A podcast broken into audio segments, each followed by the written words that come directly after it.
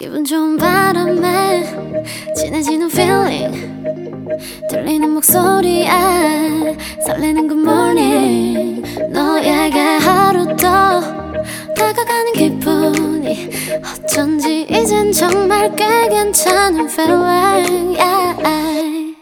매일 아침 조종의 FM 대행진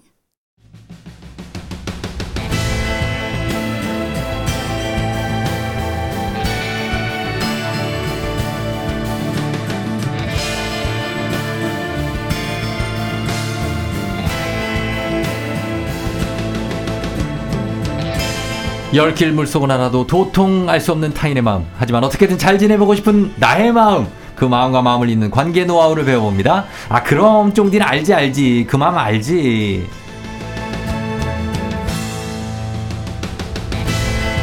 마음의 진동폭이 들쑥날쑥 널뛰는 시간이죠. 이분이 우리 마음을 징 울리거든요. 소통 전문가 이호선 교수님 함께합니다. 어서 오세요. 안녕하세요. 반갑습니다. 마음 골든벨 이호선입니다. 마골. 네. 예, 마골 골든벨. 네. 마골.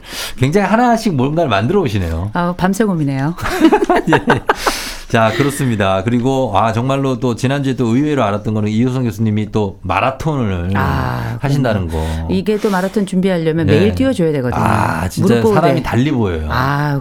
오늘 좀 헬스케 보이지 않나요? 많이 헬스케 보여요. 헬스케하죠. 좀 호쭉합니다. 그렇진 않아요, 솔직히 얘기하면. 예, 그냥 건강해 보이시고. 네, 가만두지 않겠어요. 마라톤, 진짜 저 존경합니다. 전 마라톤을 왜냐면 네. 저도 좋아하고 하시는 분들 보면은 대단하다고 생각하거든요. 정말 대단하고요. 네. 그 뭐 남들 얘기하는 러너스 하이라고 해서 그 어떤 극치감 사점. 같은 거 그러는데 저는 그건 잘 모르고요. 그냥 건강을 위해서. 그냥 즐거워요. 뛰는 즐거움이 있고요. 또 그쵸. 무엇보다 거기 가면은 또 메달 주거든요. 메달. 즐겁습니다. 끝나면 제가 아는 분이 네. 42.195를 3시간 안에 끊는 분이 있어요. 그분은 선수예요. 나이가 50대인데. 근데 관절 금방 무너집니다. 그러면. 맨날 아파 그래서. 그렇죠. 그래서 오늘 출발하면 매일 들어가야 된다니까요. 맨날 골골거리시고 빼짝 마르시고 그런데 뛰는 거 잘 뛰시는. 대단하신 분이죠. 대단한 거예요. 그럼요. 의사 선생님인데. 의사 선생님이시구나. 약 먹어가면서 하시나 보다. 네. 본인 몸을 챙겨가면서. 네. 자, 알지 그만 알지. 이번 주는요. 미안해라고 진심으로 사과하는 법. 참 쉽지 않은데 여기에 대해서 배워보도록 하겠습니다. 교수님은 뭐 땡큐 이런 것도 잘하시니까 sorry 뭐 이런 것도 좀 잘하실 것 같은데. 당연하죠. 이거 물론 이제 우리가 영어로 ASAP라고 그러죠. As soon as possible. 네. 가능한 빨리. 왜냐 사과는 빨리 먹지 않으면 갈변하거든요. 사과. 네. 그 사과 apple. 그러면 이 apple도 그런 것처럼 apple. apologize도 apple 마찬가지로 이 사과는 sorry는 무조건 빨리 하는 게 제일 좋습니다. 짧으면 짧을수록 빠르면 빠를수록 좋은 게 사과다. 근데 sorry 이런 거는 약간 좀 가벼워 보이지 않아요? 쏘리 하면 되죠. 그렇게? 예, 쏘리? 네. 이런 거 가벼운 실수. 근데 1938님 같은 경우에는 저는 미안하단 말이 입 밖으로 잘 안 나와요. 마음은 정말 미안한데 우물쭈물하다가 타이밍을 놓칠 때가 많다고. 뭐가 문제냐고. 이게 사실은 이 타이밍이 사과의 꽃이죠. 꽃이에요. 그럼요. 이 타이밍이라고 하는 게 어쩌면 이 상대방 감정 이끄는 일종의 리더십 같은 건데. 그렇죠. 근데 사람이라고 해가지고 다들 이걸 잘하긴 어렵고 타이밍을 딱 맞추기 어렵습니다. 너무 어렵죠. 우리가 뭐 머리에서 마음까지 거리 멀다 그러는데 이 마음에서 혓바닥까지 오기가 더 멀어요. 맞아요. 참 용기 안 나는 일인데 중요한 건 우리가 수줍은 사람들이 있습니다. 그리고 타이밍을 잘 못 잡는다고 하지만 참 상대방에게 다가가기가 어려워하는 사람들이 있는데 있어요. 이런 분들은 표현 언어의 숫자도 좀 적고요. 또 속도도 조금 느린 편이고 방식에서도 조금 문제가 있는데 아주 간단하게 룰을 가지고 있으면 조금 수월하실 거예요. 룰이 뭐냐면 인사의약이라는 겁니다. 인사의약? 인사의약. 첫 번째. 내가 잘못한 거 인정하고. 바로 사과하고. 그다음에 내가 어떻게 하면 좋을까 하고 물어보고요. 마지막에 약. 다시는 안 그럴게. 약속하고. 의는 뭔데요? 의? 의견을 묻는 거예요. 의견. 내가 어떻게 하면 좋을까? 이렇게 상대방에게 의견을 물어보는 거죠. 인정하고 사과하고 의견 묻고 약속하고. 인사의약. 네. 그게 뭔데요? 그게 바로 우리가 보통 사과를 할 때 일종의 룰 같은 거예요. 인정하고 사과하고 의견 묻고 다시는 안 그러겠다 약속하고. 예를 한번 저랑 한번 해보죠. 네. 제가 만약에 사과를 받는 입장이에요. 이호선 교수님이 사과를 저한테 해요. 어떻게 합니까? 야, 내가 말 실수했지. 아니야, 미안해. 아니야. 내가 어떻게 하면 좋을까? 아니야. 내가 다시는 안 그럴게. 미안해. 그래? 예. 네. 제발 좀 부탁한다. 오케이. 요 정도 하면 되는 거거든요. 아, 그렇게? 예. 네, 그게 짧은 문장이지만 그럼에도 불구하고 이를테면 내가 실수했지. 미안해. 어쩜 좋지? 다시는 안 그럴게. 요렇게 룰을 가져가시면 사실상 대부분의 사과는 이 절차에 따라서 움직이게 됩니다. 마음을 이끌어가는 거거든요. 그런 거 내가 내가 이거 어떡하지? 내가 미쳤나 봐. 그거 괜찮아요. 다시는 안 그럴게. 미안해. 이런 완성이구나. 나는 환자야. 야, 난 진짜 내 제정신이 아닌 것 같아. 나 정신 나갔어. 이런 게 나 병원 가보려 그러면 이런 거 있잖아요. 이런 건 유머까지 가는 건데 맞아. 이런 그러면 관계를, 좀 마음이 풀려요. 그렇죠. 이런 관계라면 가능하지만 때로는 공식적으로 진짜 진심이 보이게끔 해야 되는 게 있거든요. 좀 예의를 차려서. 그렇죠. 네, 그럴 때는. 네, 그럴 때 인사의약 인정하고 사과하고 의견 묻고 약속하고 이 과정 좋을 겁니다. 그래요. 그리고 3398님이 대기업 회장님들이나 유명인들이 사과문을 잘 써서 칭찬도 받던데 가끔 있을 거예요. 분명히. 이게 자주는 아닐 거예요. 네. 사과 안 하기로 유명한 분들이니까. 그렇죠. 자, 근데 이런 거는 우리가 어떤 걸 배워야 됩니까? 이런 분들. 사과문 잘 쓰는 거에서. 이런 분들도 공통점이 있죠. 네. 첫째는 법률 조언을 받아요. 유료 서비스입니다. 돈이 들어가. 그렇죠. 우리는 다 대부분 우리 마음으로부터 이 끌어내야 되는 무료의 의무를 쓰고 있지 않습니까? 그렇죠. 내 걸로만 고민하지. 네, 그렇죠. 그래서 이럴 때는 제가 좀 방법을 말씀드릴 텐데 이분들의 사과에 규칙이 있더라고요. 규칙이 바로 뭐냐? 빠책 무죄후. 아니 이런 걸 몇 개를 갖고 있는 거예요. 무한히 나옵니다. 빠책 몽골어예요? 빠책 무죄후. 무죄후. 네. 알았어요. 뭔데요? 네. 첫째 빠른 사과. 빠른. 두 번째 책임 인정. 책임 인정. 무조건 사과요. 조건부 사과가 아니에요. 무조건적으로 잘못했다. 네. 네. 뭐 사실관계를 떠나 억울하지만 이런 거 안 씁니다. 네. 그다음 재발 방지. 재발 방지. 그다음 후속 대책. 후속 대책. 요거 이제 5가지인데 이분들의 방법을 우리가 뭐 순차적으로 다 쓸 수는 없겠지만 한 가지씩이라도 배우면 괜찮아요. 빠른 사과 배우는 거 너무 좋고요. 책임 인정 딱 해주는 거 굉장히 아주 좋아 보이잖아요. 그리고 조건부 아니라 그냥 무조건 사과하는 거예요. 사과? 이거 뭐 이유 불문. 내가 이거 잘못한 거야. 이유 불문하고 이거 되게 좋고요. 재발 방지. 안 그럴게. 이런 일 없도록 할게. 후색. 그래서 내가 앞으로 이 부분에 대해서 이렇게 할 거야. 이런 후속 대책까지 발표한다면 뭐 우리가 뭐 따따봉이고 유료 서비스를 얼핏 가져오지만 상당히 효과 있을 것이다. 그렇죠. 네. 근데 이걸 하시는 분들은 진짜 난분들이고 정말 훌륭한 분들인데 보통에 이제 무슨 어떤 뭐 기업이든 어디든 사과를 할 때 본인의 책임을 회피하려는 경향이 많잖아요. 그렇죠. 요새는 뭐 우리가 전국이 이제 사과와 관련된 막 이렇게 흔들리는 뭐 이야기들이 굉장히 많지 않았겠습니까? 근데 여하간에 뭐든지 사과는 무조건 빨라야 돼요. 어쨌든 내 마음이 흔들리지만 지금 하지 않으면 나중엔 더 폭풍이 불기 때문에 무조건 좀 뭐하다. 아니 사과가 돈이 듭니까? 그냥 무조건 해. 쿨하게 해버리는 게 나아요. 그래야지 나도 편하고 너도 편하고 우리 앞으로의 미래도 편한 거거든요. 그래서 내가 뭔가 좀 찜찜하다 그러면 내가 좀 마음이 그런데 좀 이런 부분은 내가 실수한 게 있지? 바로 하면 웃는 낯에 침 몇 번 못 뱉는 것처럼 당연히 사과하는 사람에 대해서 돌아서긴 쉽지 않습니다. 인륜이 그래요. 맞아요. 예, 아까 말씀하신 것 중에 내 마음이 좀 흔들리지만이 핵심인 것 같아요. 그러네요. 만약에 사과를 할까 말까 내 마음이 흔들리거든요. 이거 내가 괜히 사과하는 거 아닌가? 그럼에도 불구하고 그러면 사과의 강도를 좀 낮추면 되는 거거든요. 일단 사과는 하는 게 장땡이에요. 물론 책임을 져야 되기 때문에 무조건 다 잘못했어 이건 아니지만 그럼에도 불구하고 일정 부분 사과는 반드시 관계의 윤활적 역할을 한다. 그렇다. 네. 너무 이거 자존심 내세우지 마라 하는 얘기인 것 같습니다. 근데 이럴 경우는 그럼 좀 한번 피치 못할 사정이 있었어. 그래서 이게 내 잘못 솔직히 내 생각으로는 사과는 해야 되겠지만 내 잘못은 아니야. 속으로는. 이럴 때도 그냥 잘못했다고 하라는 거죠. 억울한 상황이 있죠. 그런데 이제 예를 들어서 내가 억울한데 사과까지 하면 막 복장이 터져요. 이거 화병의 근원이 될 수도 있는데 가끔은 우리가 이런 인지적으로 좀 왜곡이 있는 그래서 받아들이기 어려운 그럴 땐 내가 갑자기 머저리 감정 같은 게 느껴지거든요. 근데 이럴 때는 사과보다 유감 표명 정도 하면 되는 겁니다. 이런 부분이 너무 안타깝다. 이런 부분에 대해서 참 가슴이 아프다. 이 정도 이야기하면 되는 건데 그 정도. 때로는 상대가 나에게 자기에게 막 이렇게 사과를 요청하는 경우도 있어요. 난 너무 억울한데. 근데 예를 들어서 억울한데 해야 되는 상황이라면 어쩔 수 없어요. 해야 돼요. 아, 그래요? 그거 어떻게 하겠습니까? 예를 들어서 그걸 안 했을 때 피해가 더 크다. 그럼 당연히 해야 되는 겁니다.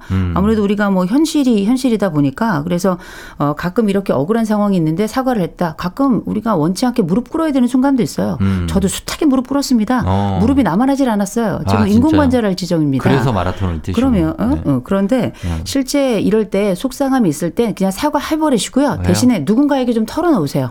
소주 한잔 하시고요. 네. 이럴 땐 좀 감정이 더럽잖아요. 더럽죠. 이렇게 더러운 감정이 올라올 때는 늘 우리가 마음이 흔쾌하게 또 뭐 우리가 생각하는 것처럼 클리어하지 않습니다. 맞아. 억울한 순간에 침을 꿀떡 한번 삼키고 사과해야 되는 지점이 있으면 사과하시고요. 어쩌겠습니까? 그럴 때 친구 한번 만나가지고 그쵸. 한번 축 털어놓고요. 한번 확 시원하게 울어버리기도 하시고요. 소주 한잔 꿀떡 삼키시고 네. 잊어버리세요. 잊어버려라. 어쩔 수 없습니다. 이게 뭐 약자의 설움이기도 한 거거든요. 아니다 내 자존심이 세다. 그 털고 나오겠다. 대신에 값을 치러야 되거든요. 이 값이 어떤 값이 더 큰지는 우리가 한 번쯤 머릿속에 대차대조표를 가져봐야 될 거예요. 아 그래서 세상에 가끔은 타협해라. 아, 그럼요. 사과해라. 그럼요. 어쩔 수 없습니다. 어쩌겠어요. 그리고 어른들이 자꾸 얘기하더라고요. 야, 억울하면 출세해라. 누가 모릅니까? 알지만 그게 안 되니까 때로는 감내해야 되는 것들이 있는데 그러나 이게 또 갑질을 참는 건 또 다른 거예요. 그래요? 갑질은 참지 마시고 반드시 신고하시기 바랍니다. 갑질 119 이런 데 있거든요. 예. 아니면 고용노동부 가시면 갑질 코너가 따로 있어요. 반드시 확 신고해버리시기 바랍니다. 알겠습니다. 네. 예. 자, 그러면 알지 그만 말지 미안해 사랑해 그리고 사과 잘하는 법 이런 것들 저희가 합니다. 오늘은 사과 잘하는 법 주제로 얘기 나누고 있습니다. 여러분 고민이 있으신 분들 사연 보내주시고요. 단문 50원 장문 100원 문자 샵 8910 콩은 무료니까 다 열려 있습니다. 저희 음악 듣고 나서 여러분 사연으로 한번 이어가 보도록 할게요. 음악은 빈지노 피처링 자이언티 미안해. 빈지노 피처링 자이언티의 미안해 듣고 왔습니다. 자 오늘은 말 그대로 미안해 사과의 올바른 방법에 대해서 이호선 교수님과 함께 얘기 나눠보고 있는데 저기 제가 좀 한 네. 가지 지금 우리 쫑디한테 좀 네. 드릴 말씀이 있는데 말씀하세요. 제가 우리 방송을 시작한 이후 네. 계속 이제 고민을 했던 주제인데요. 아 또 무슨 얘기 하시려고 그러시지? 제가 다른 날 청취 이렇게 쭉 해봤더니 네네. 다른 분들하고는 말을 굉장히 천천히 하시더라고요. 아 제가요? 네. 근데 제가 처음 첫날 왔을 때부터 말을 빨리 해라. 그렇지 않으면 청취율이 떨어진다. 아 제가 언제 채찍질하듯이 저를 그냥 닥달을 해가지고 제가 원래 굉장히 진지하고 천천히 예. 말을 명확하게 하는 사람인데 네네. 그럼에도 불구하고 이 채찍질을 견디다 못해서 제가 마치 무슨 상담계 아웃사이더처럼 말을 막 툭툭툭 하고 있는데 아, 그래요? 저한테 왜 그러셨어요? 제가 언제 천천히 했죠? 보통 아니 의사 선생님들 나오시면 저는 네. 깜짝 놀랐어요. 아, 저는 이렇게 슬로우 탭으로 갈 수 있는 분인가. 그때 그거는 네. 의사 선생님하고 저하고 아직 대면해요. 아 비겁한 변명이에요. 저도 그때 첫날이었어요. 이호선 교수님은 저랑 예전에 방송 많이 했잖아요. 그렇긴 하죠. 그래서 친해서 가까워서. 친해서? 그럼. 아유, 사과하면 안 될까? 아니에요. 그게 아니라. 미안합니다. 아, 미안한데. 아니, 그 미안할 게 아닌데. 나는 친해서 그런 건데. 아, 친해서 그런 거예요? 진짜요. 난 솔직하게 얘기한 거예요. 아, 그때 인상 썼어요. 피부과 선생님하고는 아직 안 친해요. 아, 안 친해서. 전화번호도 오늘 물어봤어. 오늘 물어봤어요? 안 지가 몇 개월이 됐는데 6개월 정도 됐을 거예요. 아, 그래요? 근데 오늘 전화번호. 제 연락처 모르시잖아요. 몰라요. 근데 친해. 친하긴 해요. 그죠? 아유, 제가 뭐 큰 마음으로 네. 누나의 심정으로 품습니다. 네, 아, 좋습니다. 품는 거 맞아요? 아닌가요? 아니, 이런 이의제기 저는 굉장히 좋아합니다. 아니, 뭐, 얼마든지 좋아요. 하세요. 아주 좋습니다. 얼마든지요? 아니, 얼마든지. 아, 좋습니다. 저는 이렇게 앙탈 부리는 사람들 좋아해요. 아, 앙탈인가요? 아, 그럼. 세상에 결혼 이후 처음이네요. 아주 좋습니다. 예, 요런 네. 거. 자, 그러면 이분들이 지금 이제 우리 청취자 여러분들은 보면은 선생님 얘기에 100번 공감하지만 자기가 자기 마음대로 자기 마음 관리가 안 되는 분들이 많아요. 보면 9821님은 일부러 사과 타이밍을 늦춘대요. 화가 좀 가라앉았을 때 그때 미안해서 하면 더 잘 받아주는 것 같던데 상대방이 기분 상했을 때 그때 하는 사과는 역효과가 날 수도 있지 않냐는 반론을 제기했어요. 아우, 빙고, 딩동댕. 아, 아주 훌륭하시고요. 그래서 우리가 흔히 감정을 상대방과 함께 나눌 때 예, 세 가지를 보통 바꾼다 이렇게 이야기하거든요. 예. 사람과 장소와 시간인데 결국은 절대 시간이 굉장히 중요해요. 화가 끝까지 올라갔을 때는 그 사람 감정이 조금 가라앉아야 들리거든요. 그치. 들리는 사과를 하고 들리는 대화를 하기 위해서는 그 사람 감정이 어느 정도는 풀렸을 때 그 타임에 다시 한번 다가가는 게 훨씬 더 중요해요. 1차적으로는 미안 한 다음에 그다음에 빠져주셔야 돼요. 빠졌다가 그다음에 찬찬한 이야기와 관련된 상황에 대한 설명은 조금 지나서 하시는 게 아주 지혜로운 거죠. 근데 또 이게 또 너무 텀이 벌어지면 요것도 이제 사과가 안에 한방 못하거든요. 그렇죠. 네. 장기화. 그렇죠. 곤란하죠. 그래서 이렇게 약간 감정이 사그라진 다음에 약간 감정의 기운이 빠진 다음에 김 빼고 그다음 들어가시는 거 지혜로운 방법이죠. 진짜로. 네. 그게 더 어려운데 잘하시는 거 보니까 실력이 있으신 분이에요. 아유, 고수예요. 그러니까. 그리고 1504님은 회사에 절대 자기 잘못을 인정 안 하는 사람이 꼭 있어요. 제가 틀린 걸 지적하면 죄송합니다. 시정할게요. 해야 되는데 예, 이러고만 말아요. 어이없음. 미안하단 말을 바라는 제가 못난 건가요? 그런 게 아니라 서로가 사람마다 이 사과의 방식이 좀 달라요. 어떤 사람은 뭐 정말 손이 발이 되도록 비는 사람도 있고요. 미안하다는 말을 정말 속사포 랩으로 쏘는 분들도 있고요. 네. 어떤 사람은 눈빛으로 미안하다는 사람이 있고 어떤 사람들은 뭐 침묵으로 미안하다. 어떤 사람은 유머로 이렇게 넘기는 사람들도 있고 되게 다양하거든요. 다양하죠. 사실 제일 좋은 사과는 그 사람이 원하는 방식의 사과가 제일이에요. 마치 그건 선물과 같은 거라서 그 사람이 원하는 방식으로 하는 게 제일 좋은데 네. 그걸 모르잖아요. 그래서 가끔은 사과를 받아야 될 상황에 놓인 혹은 사과를 많이 좀 받는 편이다 하는 분들은 네. 만족스럽지 않을 경우에 그 사람에게 나는 이렇게 얘기해 주는 게 좋더라 라고 한 번쯤 사과의 방식을 얘기해 주시는 것도 좋아요. 진짜? 예. 그렇게 주제 넘을까 봐 얘기 못 하는 거죠? 주제 넘을까 봐 얘기를 못 하지만 이런 감정이 계속 쌓이면 나중에 상대방하고의 그 감정의 골이 더 깊어지거든요. 맞아. 그래서 사과를 할 때는 나는 보통 이런 방식으로 사과를 하는데 이런 방식의 사과를 이렇게 하는 게 나는 좋더라고 라고 마음 편안할 때 서로 친할 때 한 번쯤 얘기 나누시면 정보가 되죠. 근데 이 사람들은 사과를 할 마음이 아예 없는 거면 어떻게 해요? 사과를 할 마음이 없다? 그럼 뭐 사과할 마음이 없는 사람은 사과를 안 하는 거잖아요. 네. 그리고 사과를 안 하는 사람에겐 사과를 받을 일이 없잖아요. 네. 그럼 뭐 그 관계는 끝났다고 봐야죠. 끝났다고. 아니면 경우에 따라서 그 사람한테 상대방의 사과를 받아내는 방법도 있어요.